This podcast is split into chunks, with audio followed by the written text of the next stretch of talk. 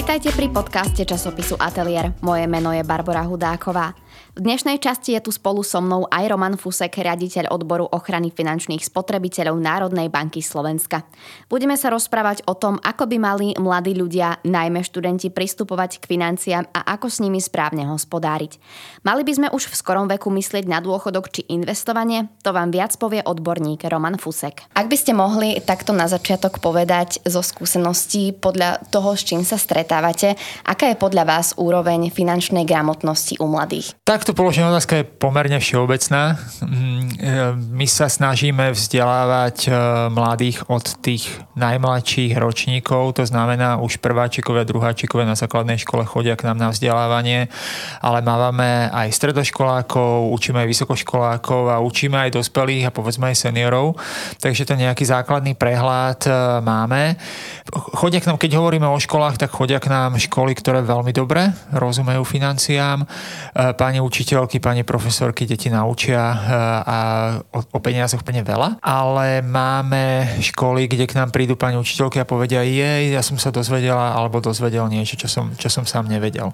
Pokiaľ ide o nejaké také, že meranie, také, že, že formálne meranie, tak na Slovensku máme len jedno jediné formálne meranie eh, finančnej gramotnosti a to je PISA testovanie, to sú žiaci 15 roční podľa metodiky OECD. No a tam sa to niekoľko ročníkov opakuje, to sú také trojročné cykly a v tých posledných cykloch Slovensko vychádzalo vždy pod priemerom krajín OECD, pokiaľ išlo o finančnú gramotnosť. Vedeli by ste aj povedať, prečo je to tak? Prečo máme takú nízku finančnú gramotnosť? Um, no, takto. V školách sa finančná gramotnosť učí podľa tzv. národného štandardu finančnej gramotnosti, čo je niečo ako školský systém a školské kurikulum. To znamená, toto sa deti majú naučiť na základnej, toto sa majú naučiť na strednej škole. Nemáme však osobitný predmet a častokrát učiteľia nevedia, akým spôsobom finančnú gramotnosť uchopiť. E, neučí sa ani na vysokých školách, na pedagogických fakultách sa napríklad neučí e, finančná gramotnosť ako nejaký osobitný predmet. Častokrát si učiteľia nevedia poradiť s tou témou tak, aby to vedeli deťom povedať e, prístupne, prakticky, zrozumiteľne.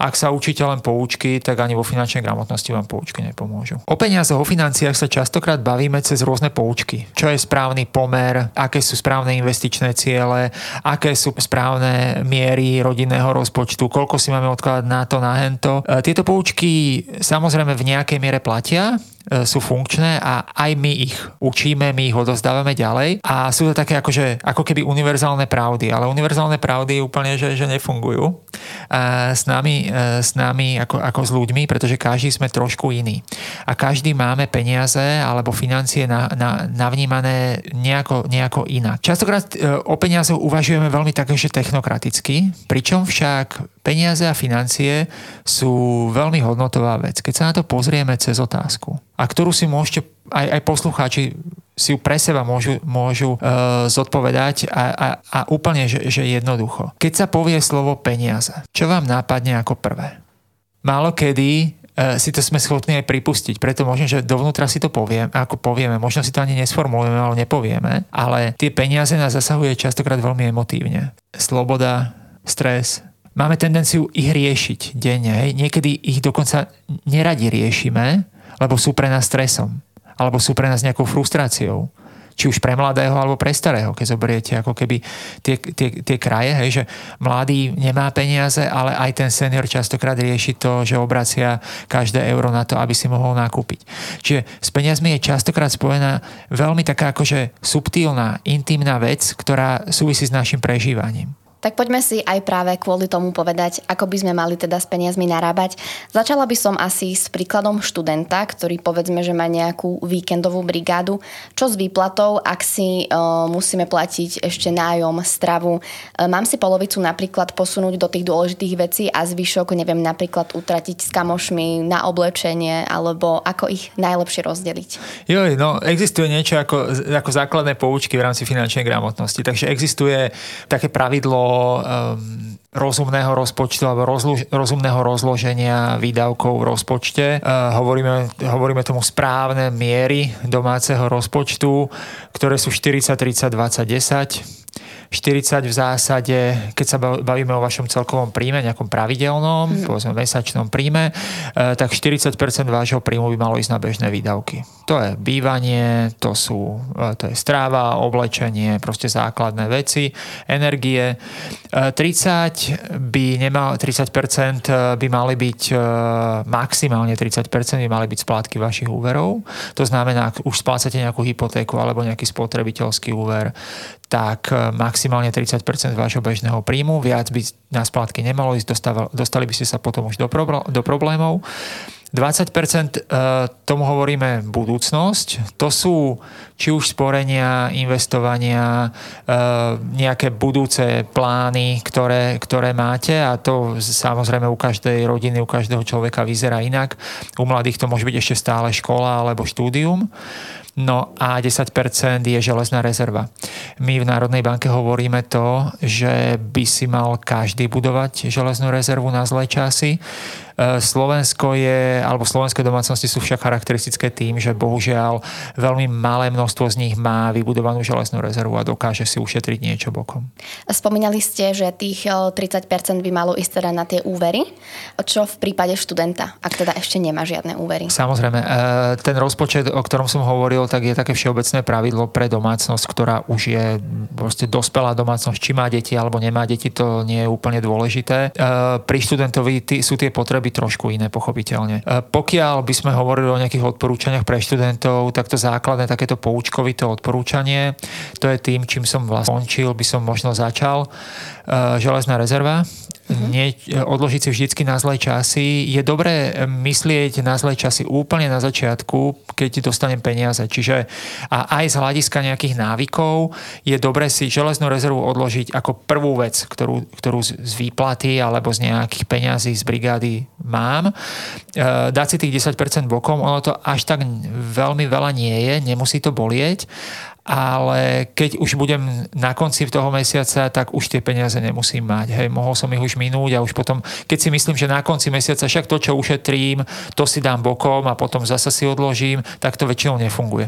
Funguje, funguje to vtedy, keď si odložíte na začiatku. Uh, tie ostatné výdavky, ktoré, ktoré rozložíte, Uh, to už je pri študentovi samozrejme hlavne o tých bežných výdavkoch, takých tých, tá, taký, taký ten, ako keby tie, tie bežné povinnosti alebo bežné veci, ktoré musí pokryť uh, pri uh, sporení na budúcnosť. Tá, to, je, to je veľmi otázne, či si niekto odkladá nejaké peniaze na štúdium v zahraničí alebo niečo podobné.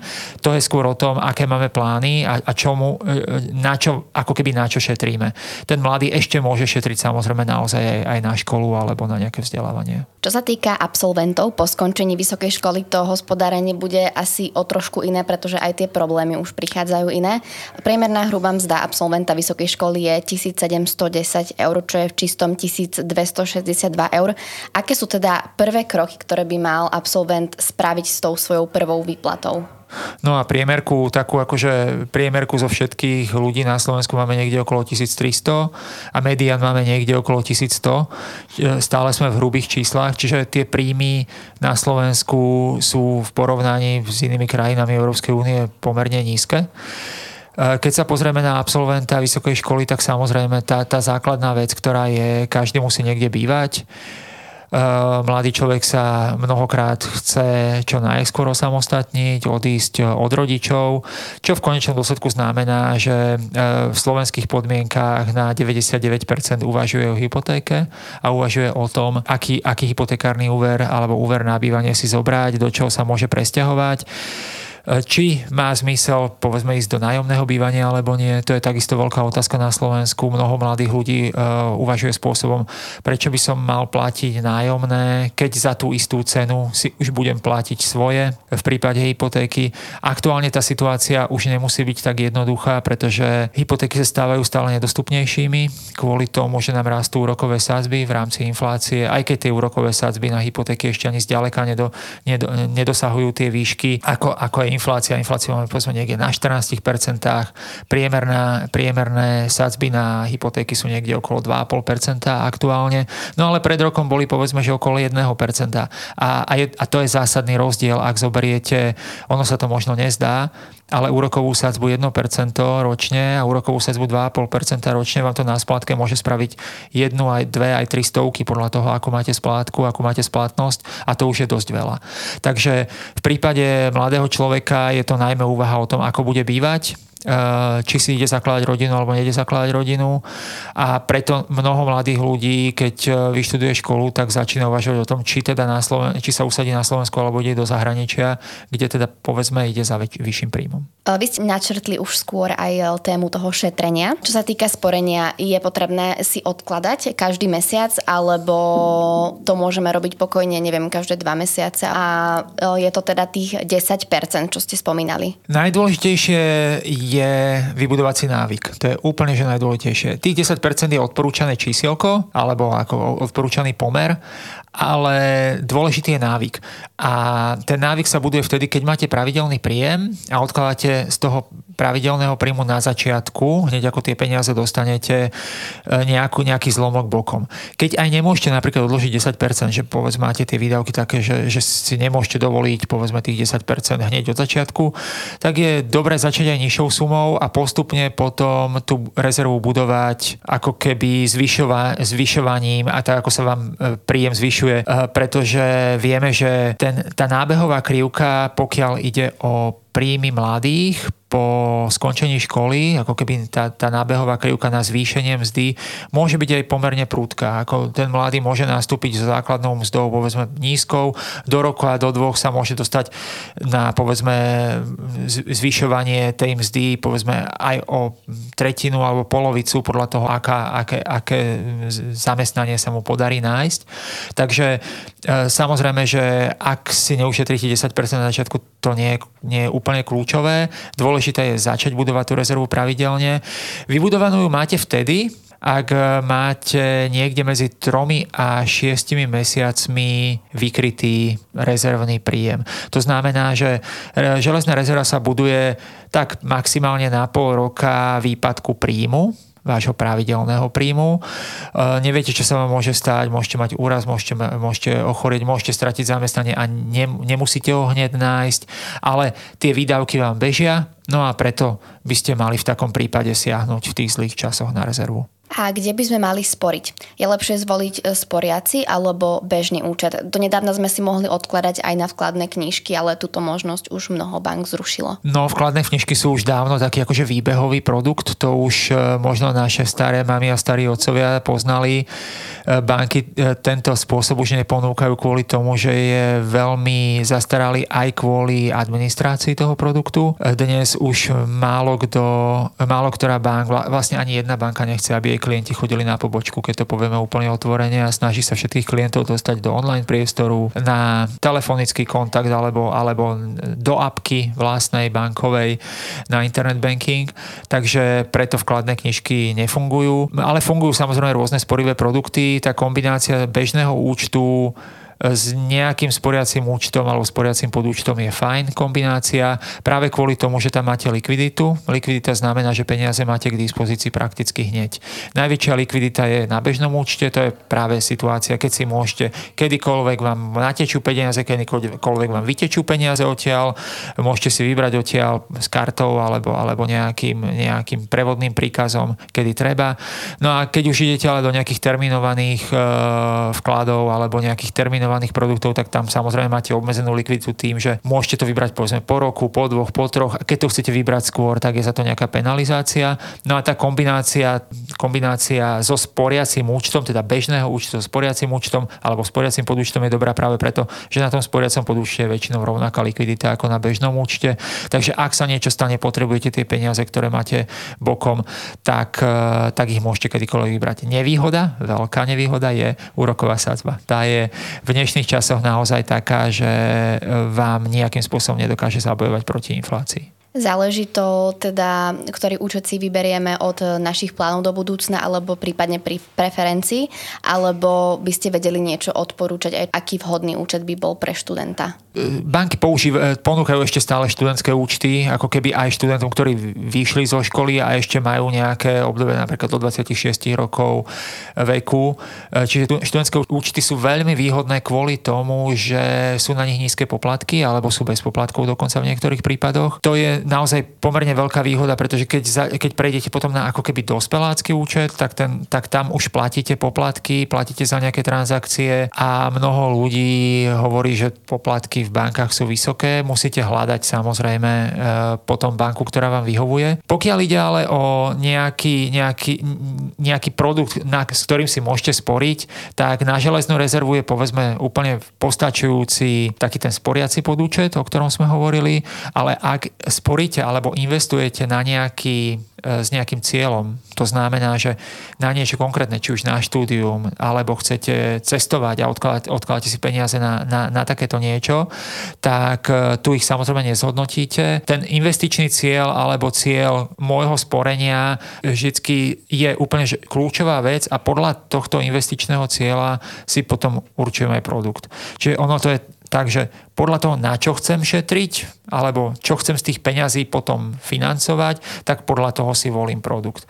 A tam je veľmi dôležitý ten investičný horizont. Teda, ako ďaleko je ten môj cieľ. Či si odkladáme, ja neviem, na dovolenku, ktorá bude o dva roky, ja neviem, chcem ísť na nejaký proste na nejakú cestu okolo sveta alebo na niečo podobné. Alebo už odkladám deťom napríklad na, na štúdium, čo môže byť horizont po, povedzme 15-20 ročný. A čo hovoríte na takú starú dobrú klasiku, šetrenie si peňazí do obálky pod vankúš? To je síce možno klasika, ale neúplne odporúčaná. Do obálky alebo do, do hrnčeka patria peniaze na tie bežné výdavky. E, to je taký, ako tie obálky alebo hrnčeky môžu byť dobrý pomocník, ale keď neviem dobre rozdeliť peniaze v tom bežnom rozpočte a, a neviem si ustrážiť to, na čo míňam peniaze.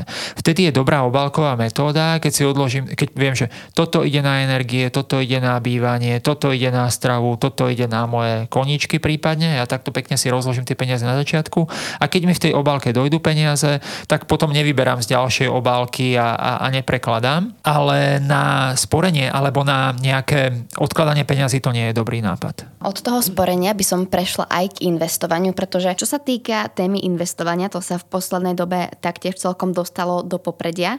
Povedala by som, že sa z toho stal akýsi trend a začali sa ním zaoberať aj mladí ľudia.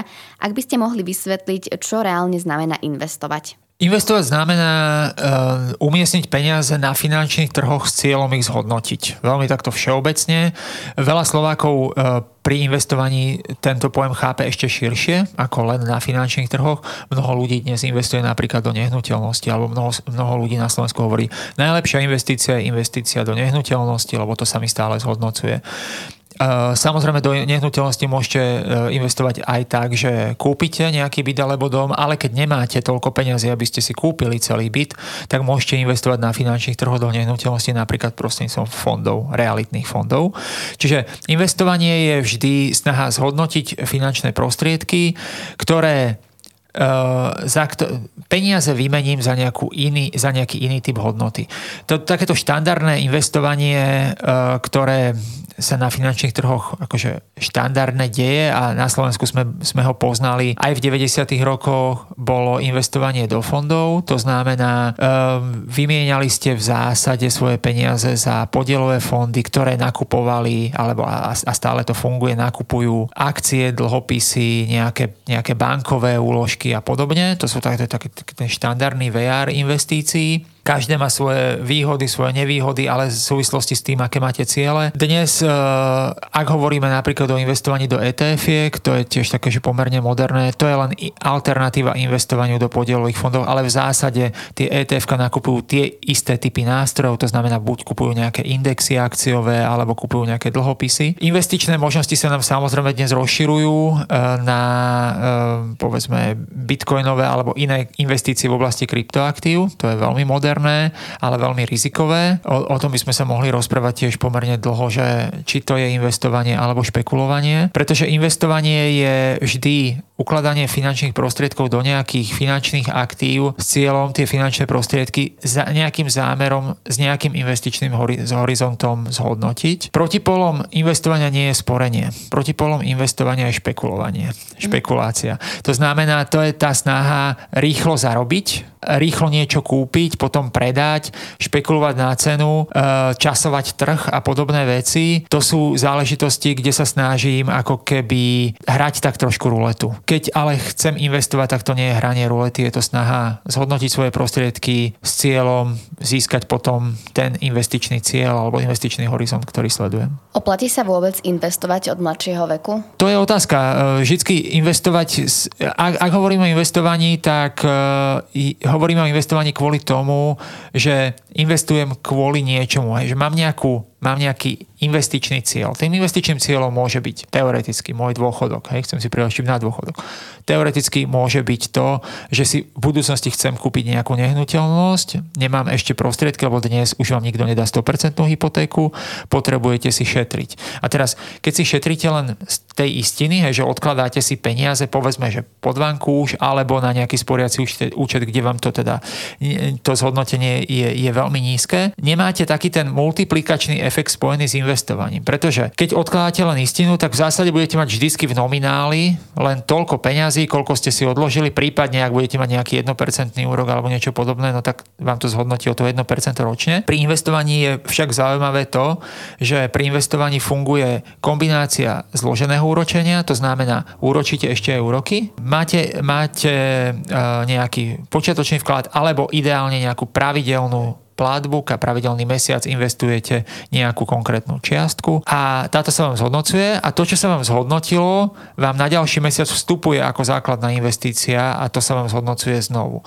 Keby sme e, si to mohli vizualizovať, tak tá krivka zloženého úročenia v zásade znamená to, že hodnota tej investície vám po niekoľkých rokoch závisí najmä od miery zhodnotenia, najmä od toho, či máte nainvestované, či, či vám investícia robí, ja neviem, priemerne 2% ročne, 4% alebo 6% ročne. Je to zásadný rozdiel, či investujete s 0% alebo s 5% zhodnotením ročným. Veľa mladých ľudí sa práve na to ani nepozerá, že sa investuje práve kvôli, kvôli týmto dôležitým veciam, ale je to taký trend v podstate, ako som už spomínala, aj hlavne tie kryptomeny, pretože všetci to už robia, tak vyskúšam to aj ja, pretože je to cool, keď poviem, že investujem. Super. Vyskúšať, a to je to, čo ste povedali, tam je to kľúčové. Keď si to chcem vyskúšať, tak je to úplne v poriadku. Ak chcem, povedzme, aj si skúsiť špekuláciu, alebo chcem si skúsiť skúsiť kryptomeny. Skúsiť je to úplne v poriadku. Tam platí jedna dôležitá zásada. Skúšať by som mal len s tým, čo mi nevadí strátiť. To znamená, že poviem si, OK, tak toto viem strátiť, o toto viem prísť, keby sa mi nepodarilo, vyskúšam si, zistím, ako to funguje. Je fajn zisťovať a najmä v mladom veku, ako to funguje, aby ste neboli potom prekvapení, o čo ste prišli alebo ako, ako, ako čo funguje. Takže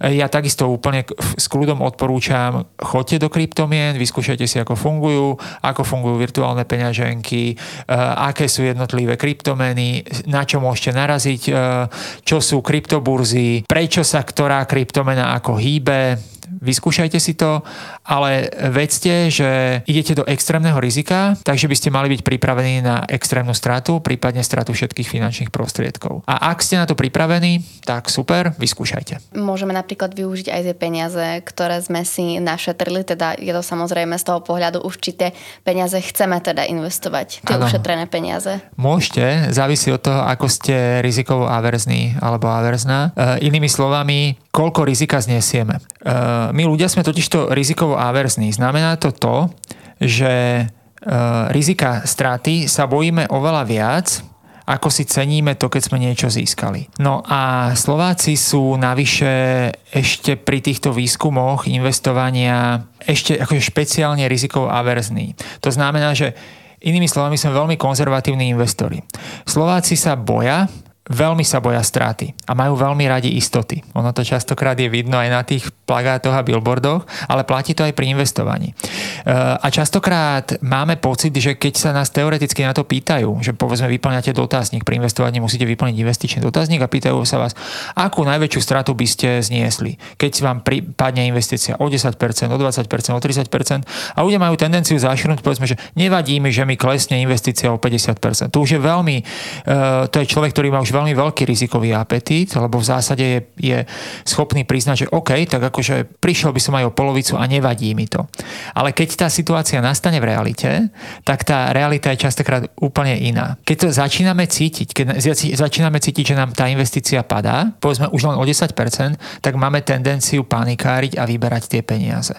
Je to, je to niekoľkokrát overené mnohými výskumami, takže to, čo platí pri investovaní ako úplný základ je, ak si nastavím nejaký investičný plán a nastavím si nejaký investičný horizont, nejaký dôvod, tak vtedy by som sa toho, mal, toho plánu mal držať bez ohľadu na to, čo sa stane. Či mi tie peniaze, či mi tá investícia klesá, alebo mi tá investícia stúpa. Mal by som, sa, mal by som zaťať zuby a držať, dokým, dokým to len ide, pretože v okamihu, ak e, podľahnem panike, tak väčšinou tú investíciu ako keby vypredám, v tom najhoršom čase. To, to je zasa takisto empiricky overené, že bežní investori predávajú úplne v najhoršom čase, zaknihujú straty a, a v podstate si odnášajú buď e, sklamanie z investovania, alebo si odnášajú zlú skúsenosť a potom sa tomu vyhýbajú. Ďalšou takou témou, ktorá je takisto častejšie už preberaná mladými ľuďmi, čo je paradox, je práve dôchodok.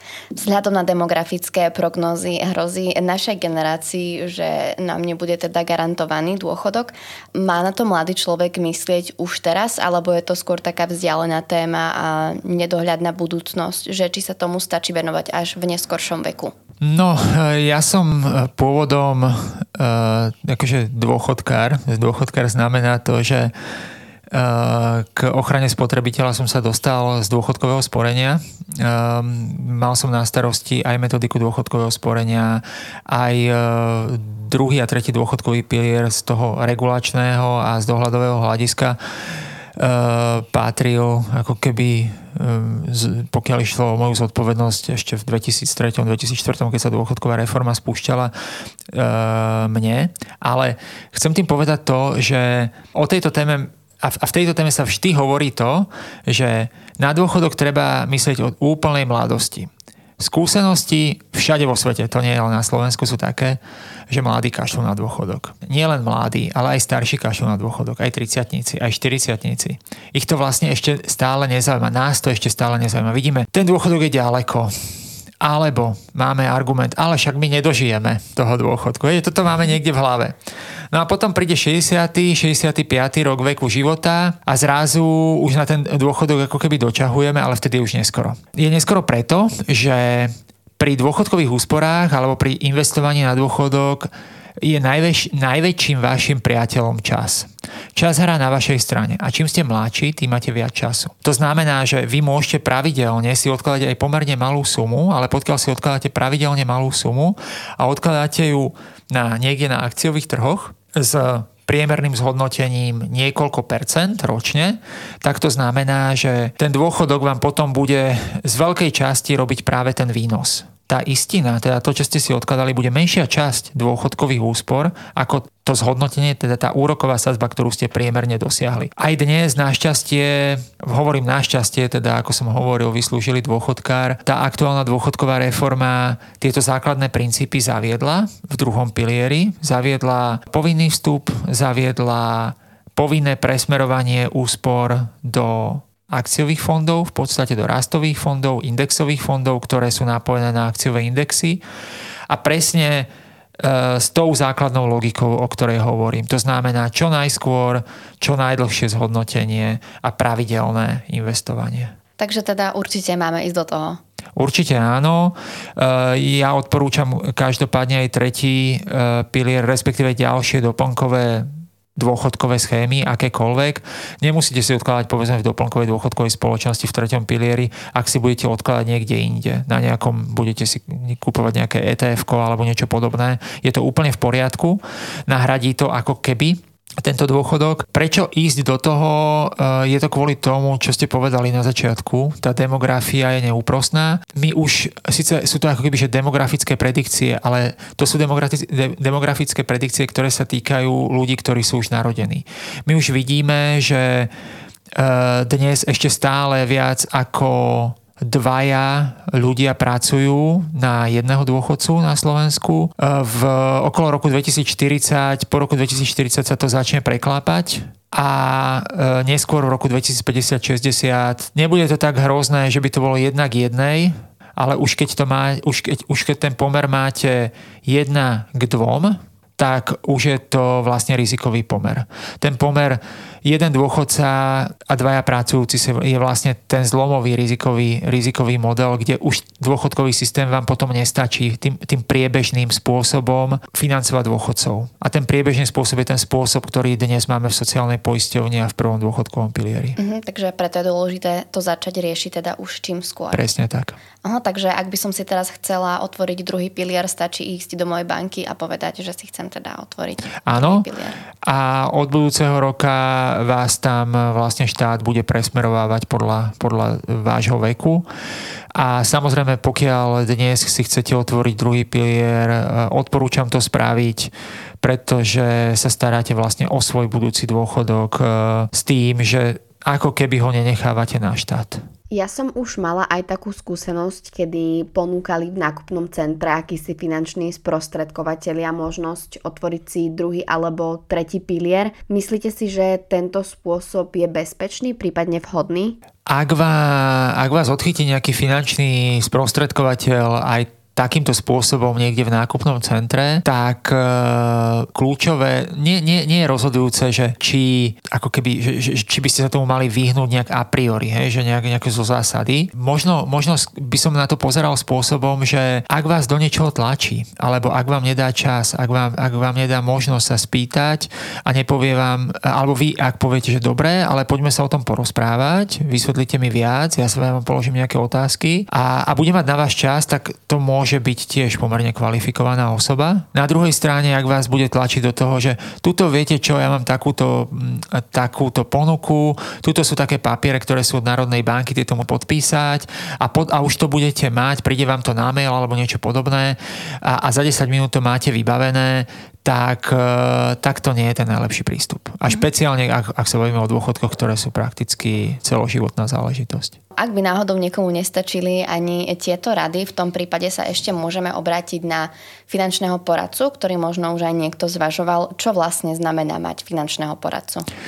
E, finanční poradcovia alebo finanční sprostredkovateľia, pretože podľa teda presne nejakého akože, že zákonného pojmu, tí ľudia, ktorí pomáhajú ľuďom s financiami, sú finanční sprostredkovateľia u nás. Je to kvôli tomu, že títo finanční sprostredkovateľia sú e, motivovaní a platení finančnými inštitúciami, ktoré tie produkty ponúkajú. To znamená, že ak vám finančný poradca, váš finančný poradca vybavuje hypotéku, tak z toho má nejakú odmenu od banky, za tú hypotéku. Takí tí samostatne nezávisle stojaci finanční poradcovia, tých máme na Slovensku veľmi málo. Je ich málo, pretože klienti za finančné rady na Slovensku nie sú zvyknutí platiť.